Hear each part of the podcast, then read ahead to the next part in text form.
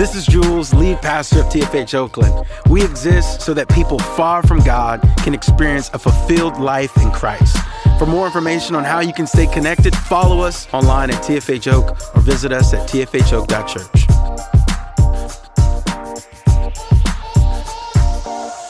I grew up in church and I followed the faith. And as a young person, I was like, okay, I want to get married one day. And so let, let me do this the right way. And so I, am gonna, I'm not gonna get on the apps. And just kidding, I'm really old, so there were no apps when I was growing up. Um, but if they were, I wouldn't have, I wouldn't have downloaded them. Right? I was like, I'm gonna do it the right way. You know, I'm gonna try to do it the right way. And I, I tried to do it the right way in my early 20s, my mid 20s, my late 20s, my early 30s. Um, there was, I'm single. There's nobody. I'm like, I'm doing it the right way, I think, but I have no idea how this is gonna help me get married. Right? It, and, and, and growing up, like my career, right, in terms of finances, I'm, I'm not about money, right? I'm about God's work. And so I went into ministry, uh, making $1,000 a month, right? And then on top of that, they're like, don't forget a tithe. You know, tithe is 10%, okay? Um, but not only are there tithes, but tithes is not the same thing as offering, okay? So there's offering and then there's taxes. So I was like, so at the end of the day, I owe you money? Like, what's happening here? Right? Like people are talking about, my friends are talking about their 401k and their investments. And, you know, early, like 2008 or whatever, like or 2010, like, you know, stock market crashes and, and all these things are happening. And my friends, you know, like, they're like freaking out. Like, I had perfect peace. Like, I had no investments, right? I was like, I'm the same. Like, nothing happened to me, right? Like, but, but, you know, my, my retirement plan was Jesus, come back. Like, that was my, I'm gonna live my life before it gets really hard. Like, you're gonna come back, right? That was my retirement plan. So I'm trying to do things the what I thought was the right way, but I did come to a point where I was like, I think I went wrong somewhere. I think I took a wrong turn because where I am, it doesn't feel like I'm in the right place. If I took the right road, I should be in the right place. But I'm single and broke. This don't feel like I'm a blessed life. No one's looking at me saying, Joe, I envy you. How did you do it? How do we know we're on the right road? But is it possible that you could be on the right road and it feels like you're not in the right place? Maybe you even feel like you're in a dead end. You know, the Israelites felt the exact same way. The Israelite, the story that I'm picking up in is they were in slavery in Egypt. They're crying out to God for deliver after generations and generations, God sends someone called Moses.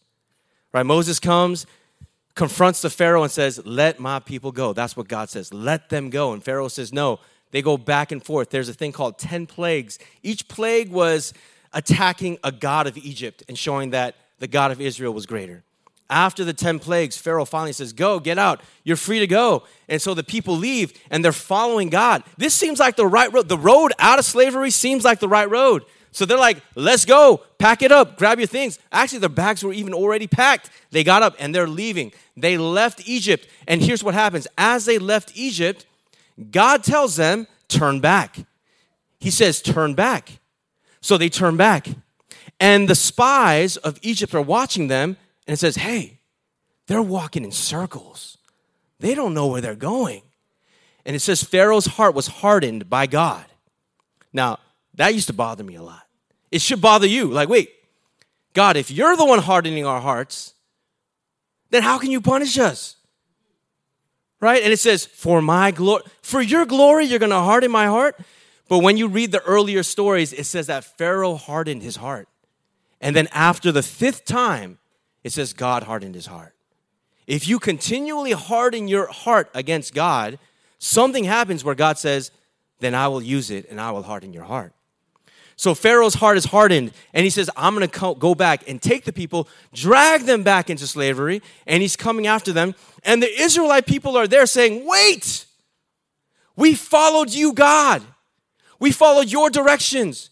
You're the even the one that told us to turn back, and you led us into this dead end. The Red Sea's behind us, and Pharaoh's army's in front of us. This can't be the right way.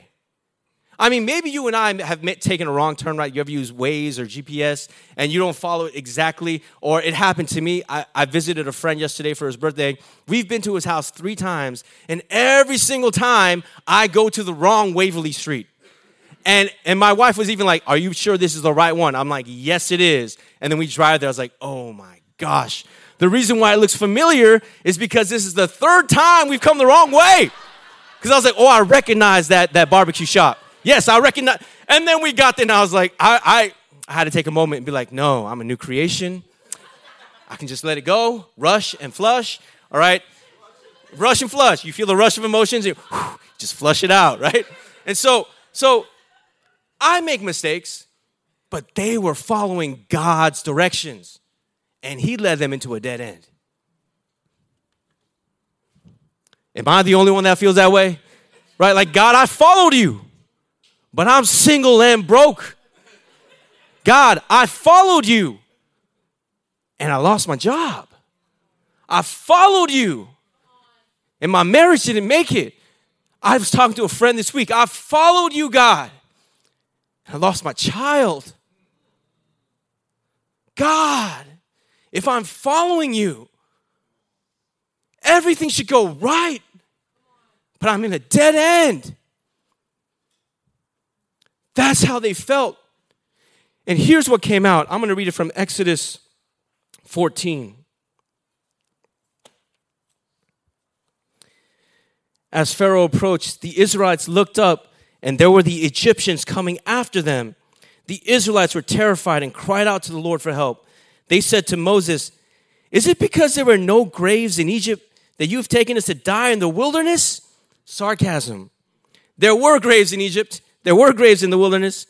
What have you done to us by bringing us out of Egypt? Isn't this what we told you in Egypt? Leave us alone. We like it here so that we may continue to serve the Egyptians. It would have been better for us to serve the Egyptians than die in the wilderness. Here's why God brought them into that place because He wanted to confront their old mindset. That stress, stress reveals character, right? When you're blessed, man, you're the blessed version of yourself. But when you're stressed, what version comes out? What version comes out? Stress reveals the level of your character. What if, what if in that moment they were walking through that desert? They had grown up in slavery, the oppression, the trauma, they finally experience freedom and they're walking in the desert. God leads them to a dead end. There's a Red Sea behind them. Pharaoh's army is closing in. And I was just imagining this week what if there were people that stood up and said, I was born a slave and I have never seen the sea. I'm so thankful I get to die today having seen the sea. I was born a slave too, but today I die a free man. My children die free. What if they had that kind of men- mindset and mentality? I think God would have said, Oh, I see you. I see you. You a real one. Here's what's gonna happen. Instead of 40 years of wandering in the desert, we're gonna go right now. It takes 40 days to get to the so called promised land. They wandered for 40 years. But you know why they wandered for 40 years? Because they were trying to get to the right place, but they were not yet the right people. They weren't ready yet for that place. We want to get to that right place, that right job, that right relationship, that right city. It better be Oakland, right? We want to get to that right. You're in the right place. You're trying to find that right, right, right, right. That's what we're concerned with. And God is, no, I'm concerned with making you the right people. We want to get to the promised land. We just want to make it into the promised land. And God is like, I want to make you into a promised people. That wherever you go, you carry the promise with you. You carry the blessing with you. That's what God is looking to do in us. And He looked at the Israelites and said, I could take you easily from there and put you here in a land flowing with milk and honey, and you will still complain. You will still be ungrateful. You know what I realized about myself? Not something good. I found myself complaining just like the Israelites. I was like, God, property taxes. It's a lot. I might have to take out my master, my visa, pay that little. Some of you laughing, maybe you know what I'm talking about. And, I, and, and then I find out, like, I'm looking at the roof and I'm like, is that a leak? And I'm Googling and it's like people are saying, oh, uh, 15,000, 25,000. I'm like, what? My kids aren't behaving the way I want. I'm complaining about my kids to my wife. I'm complaining about my wife to my kids. No, I'm kidding. I, to myself. I'm smart. I keep that to myself, right? Buried deep inside. Go in the bathroom, turn on the water. no, I'm just kidding. I'm kidding, I'm kidding. She's gonna come second service, so I can say it now. Here's what I realized everything I was complaining about was a blessing I had prayed for in another season. Lord, I just need one. Just one woman who thinks I'm handsome. Just one. Lord, I would love to be a dad and have kids. I have no idea. You know my retirement plan, Jesus come back? I have no idea how in the Bay Area I will ever own a home. My early career, making a $1,000 a month. There's no way, God. But if somehow you can miraculously make me friends with a rich person, no, I was like, in your way, I'm not going to tell you how to do it, Lord. Somehow I be. My wife and I are teachers. We own a home. It's a miracle. The story behind it. Every yeah, and here's the thing, really quick. This wasn't part of the message, but the word testimony in Hebrew means He'll do it again. If He did it for me, it doesn't mean that was no. If He did it for me, He will do it for you. I believe God. I believe God. You will do it again. But I realized everything that I had been praying for and was a blessing was what I was now complaining about. I was like, God, I need to become a promised people. So God brings them in the desert and they're wandering. It's not because he's lost or he's trying to get them to be lost, it's because he's trying to confront their old mindset. He took them out of Egypt. Now he wants to take Egypt out of them. Before God moves you into the great, amazing places he has for you, he wants you to become that person before you even arrive. Jesus could have been Jesus at 12 years old when he went to the temple. He was ready long before he arrived.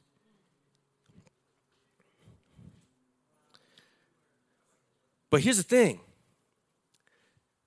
you're in that place and you're being confronted and you're trying to escape your past, but your past keeps coming after you. You're like, I'm trying to change, I'm trying to become a better version of me. I'm leaving Egypt behind, but wherever I go, Egypt keeps following me. I've changed my name, I've changed my number. They keep finding me. They keep commenting on my, I gotta keep changing my Insta. Like, you know what I'm talking? They keep finding me. I'm trying, and I was talking with a friend this week, and I was like, oh, these are my future plans and goals. And and he he said a quote to me. He says, Have you ever heard this, Joe? Wherever you go, there you are. I was like, What are you trying to say? You keep trying to escape your past, but your past keeps following you wherever you go. This was a place where God was showing the people, I'm separating you from your past. A lot of us carry our past with us wherever we go. And then you punish the people for what the people in your past did. God is saying, No, I'm making a clear mark between your past and your future. And when you cross through the Red Sea, you are leaving that in the past. The chariots are still in the bottom of that ocean, that, that, that sea. They no longer follow you into the promised land. Isaiah 43, 16 to 19 says this.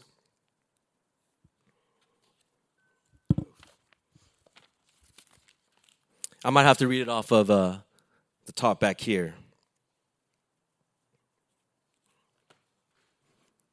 If you guys have that scripture, if not, I will flip to it. Isaiah 43. Oh, up there? Okay. This is what the Lord says Who makes a way in the sea and a path through raging water, who brings out the chariot and the horse, the army and the mighty one together. They, they lie down, they do not rise again. they are extinguished, put out like a wick. This is the prophet Isaiah writing, and he's referencing when God led the Israelites through the Red Sea. And this is what God is saying through the prophet to the people of Israel who are about to go into bondage and captivity. He says, Do not remember the past events, pay no attention to the things of old. Look, I'm about to do something new. Even now it's coming. Do you not see it? Indeed, I will make a way in the wilderness, rivers in the desert. God is saying this do not remember the former things or the past events. You want to leave Egypt behind and cross through the Red Sea? First thing he says is, don't remember the past events. And here's what that means don't recall it, don't replay it. Now, here's what I notice another thing about myself is when I recall things and replay things, it's usually the negative things in my life. I very rarely relive the greatest moments of my life. When I'm sitting there lost in thought sometimes, and, and my wife's like, Why'd you? I'm like, Oh, why'd you say that? Because I was just thinking about the time I hit the game winning hit when I in seventh grade. No, it's usually like that moment of embarrassment, or I should have said this, or I should have done that, or when this happened to me, and oh, for some reason, I have a propensity to think about my worst moments, my moments of regret or shame or embarrassment or pain. Those are the things that start to replay in my head. But God is saying, don't relive or recall those things. And now here's a here's the thing about the Hebrew um, way of understanding is that when when you remember or you recall, there wasn't a difference between thinking about a memory and then doing it. Their understanding was if you think it, you will do it. So God is not just saying, don't remember this picture or video of something in your past. He's saying, if you keep thinking on it, you will do it. So forget those things. Lose that number. oh, one person got it. All right. He's saying just do not pay attention or remember. He says, pay no attention, do not dwell there. Don't live there. So again, it's not a, I can't remember that, I have amnesia. What it is is when I think about those things, it doesn't impact me anymore. I don't feel that anger. I don't feel that shame. I don't feel that regret. I can tell you everything that happened, but I look at it and I'm like, but that's not who I am now. There's no shame and no guilt. Shame says you're exactly that person. So you can't escape it. But God is saying, no, do not dwell there. Do not live there. You're saying, my address has changed. You can send me a package. I'm not going to get it because I don't live there anymore. Do not dwell. Do not live on those former things. And then he changes it up. he says, look, I'm doing something new. It's coming. Don't you see it? And when I read that, I was like, if I could just become a person that could see something before it came. There was this movie called Back to the Future. And there's a lot of great things in that movie, but the thing that struck with me the most when I was like 11 years old or 12, whenever I saw it, it was Back to the Future 2. It was the one with, you know, the Nikes. You know what I'm talking about? The mags. Anyway, all right, they're like $70,000 now. But anyway, the thing that struck me was there was one guy who fell into the time machine, went to the future, got a sports uh, history magazine, went back to the past, and then saw that every championship, World Series, Super Bowl predicted every winner and then placed bets, right? Placed bets and then and then changed his future and changed everyone's future for the worst, for the worst. But when I saw it, it stuck out to me because I was like, what if what if I had that book and I could see things before it happened? Wow, my life. What if we could become those kinds of people who could see when when Bezos was an online bookseller? in his garage? What if we were like, that's the future? This little guy? What if we could recognize when Apple was $2 and people were like, Apple? Why are you buying that? You know, like 15, 20 years ago, I actually bought a, um, an Apple computer, and my brother said, Why'd you buy that?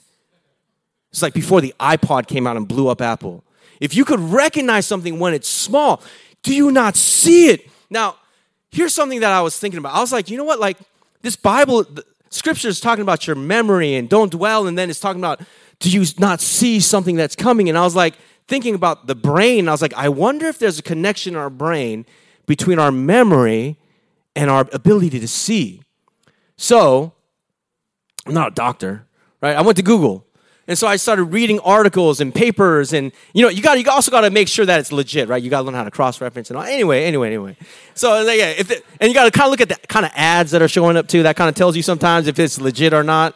So, but one thing I learned, and this is basic, it's basic, um, but there's something, there's a part of your brain called the hippocampus, hippopotamus right? Hippo, hippocampus. All that means is this: hippo is a Latin word, and it just means horse, right? And then, and then, like a couple hundred years ago, when people started cutting up the brain, dissecting it, the hippocampus, they're like, this looks like a seahorse, and hippocampus means like seahorse.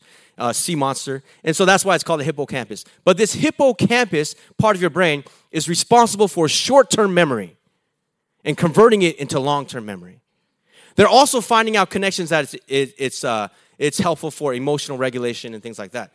But this hippocampus takes your short term memory and helps to transfer it and move it into your long term memory. And here's what they found out that people who had amnesia and couldn't remember things in the past had a hard time imagining a future or constructing a future event. People that had brain damage in that part of the brain, there was a connection between their past and the future. God was saying, I made your brain. I know this. And by the way, it's really not called hippocampus. I'll tell you later what I called it. And he's saying to them, there's a connection between your past and your future. Your memories are the soil of your imagination. And your imagination is the soil for your future. What you can imagine is what you will create. And God is saying, if all you're dwelling and seeing is your trauma and the abuse and the shame and the guilt that you've been through, that's all you will create in the future. But I'm bringing you to a new place, and I'm telling you, forget those things, and I want you to see what I'm doing. Focus on what I'm doing.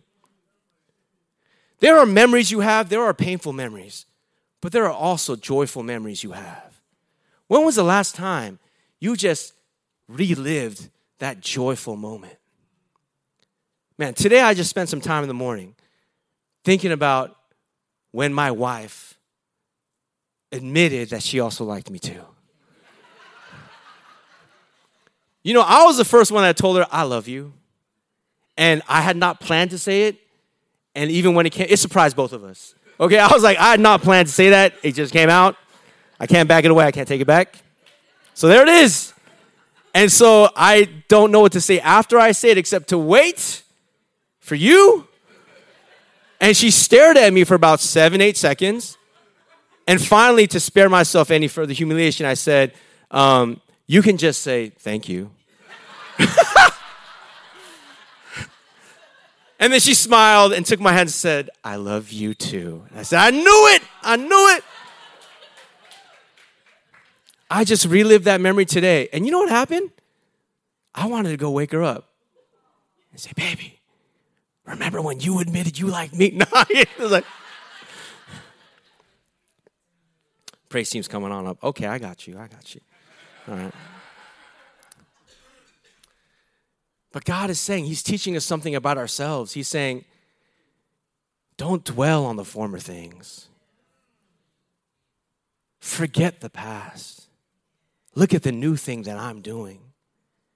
When you obsess about the one who got away, it'll blind you to the one who is coming your way.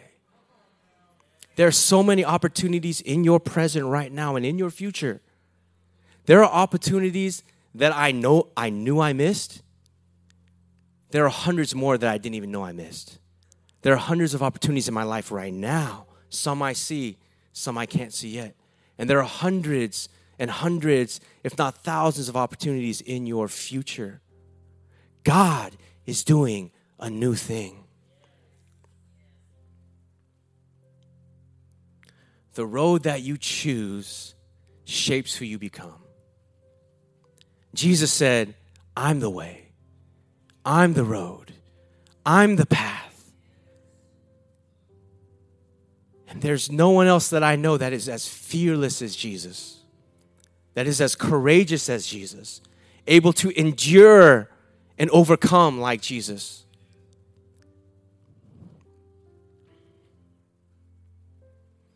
God is doing a new thing. In the future, it's going to be more beautiful than even you or I could ever imagine.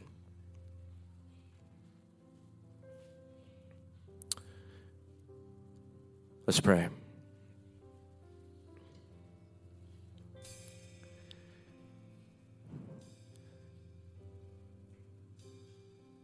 God, we hear your words to forget the former things, to not dwell in the past.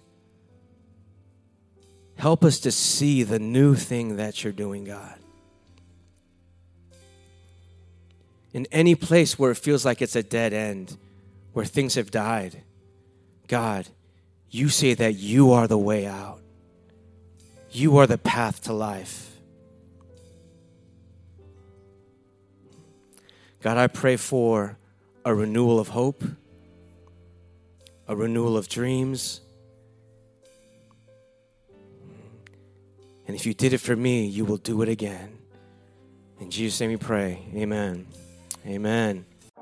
For more information on how you can stay connected, follow us online or visit tfho.church.